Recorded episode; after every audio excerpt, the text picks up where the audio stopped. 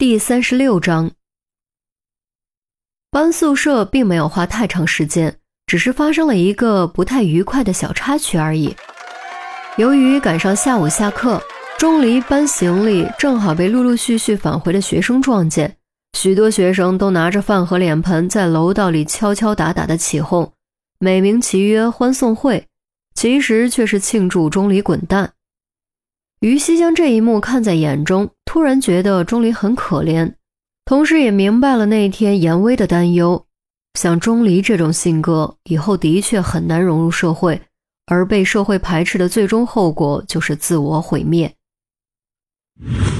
研究生博士楼，于西铺好被褥，坐在床上打量整个房间，忽然有种全身心都松弛下来的感觉。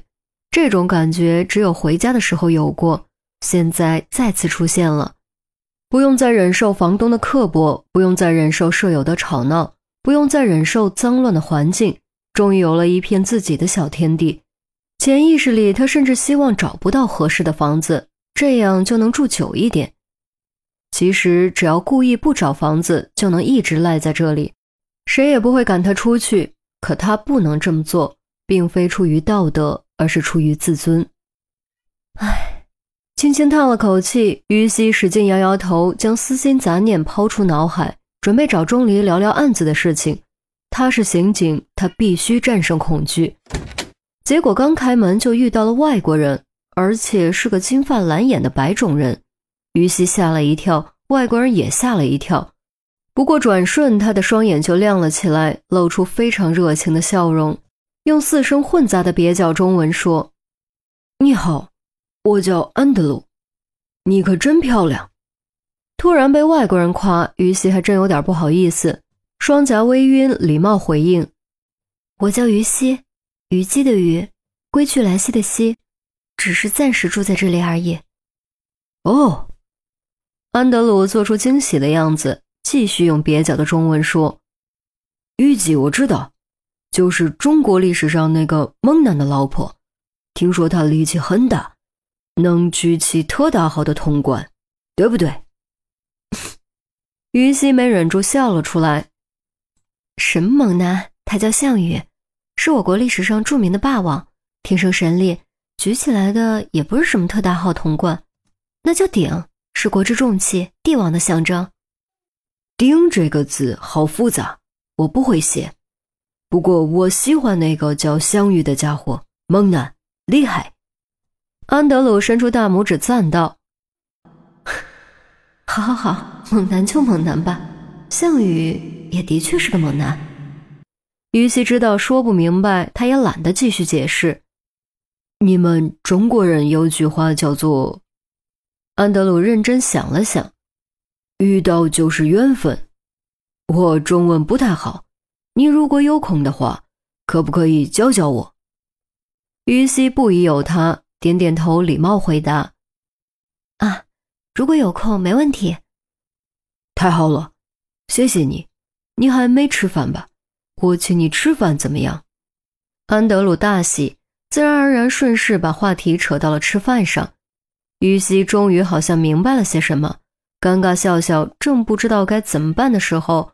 隔壁房间的门突然打开，钟离探出头，用非常不友好的眼神上下打量了安德鲁一遍，接着用特别冷硬的语气叽叽呱呱甩出一大串英语。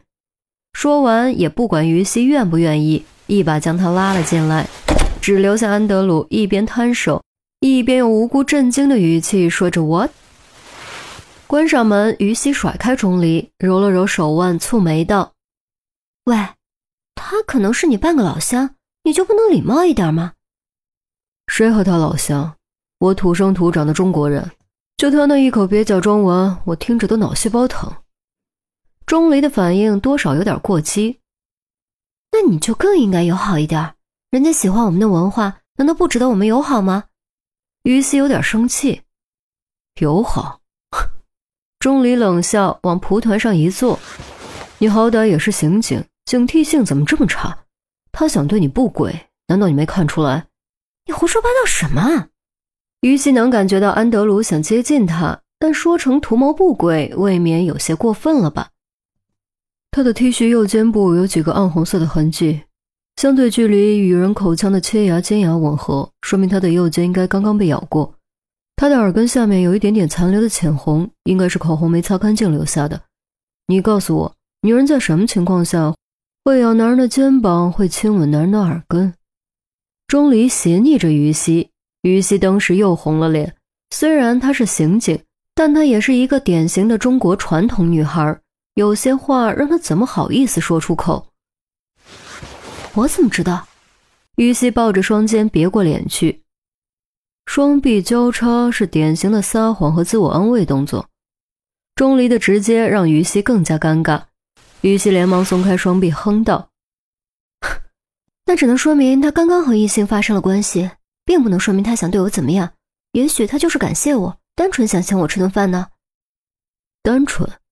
好，那我问你，一个已经订婚的男人为什么要摘掉戒指和异性发生关系？”钟离直接转过身看着于西，订婚？你难道没有注意到他左手中指有一条浅浅的痕迹吗？那是长时间戴戒指留下的。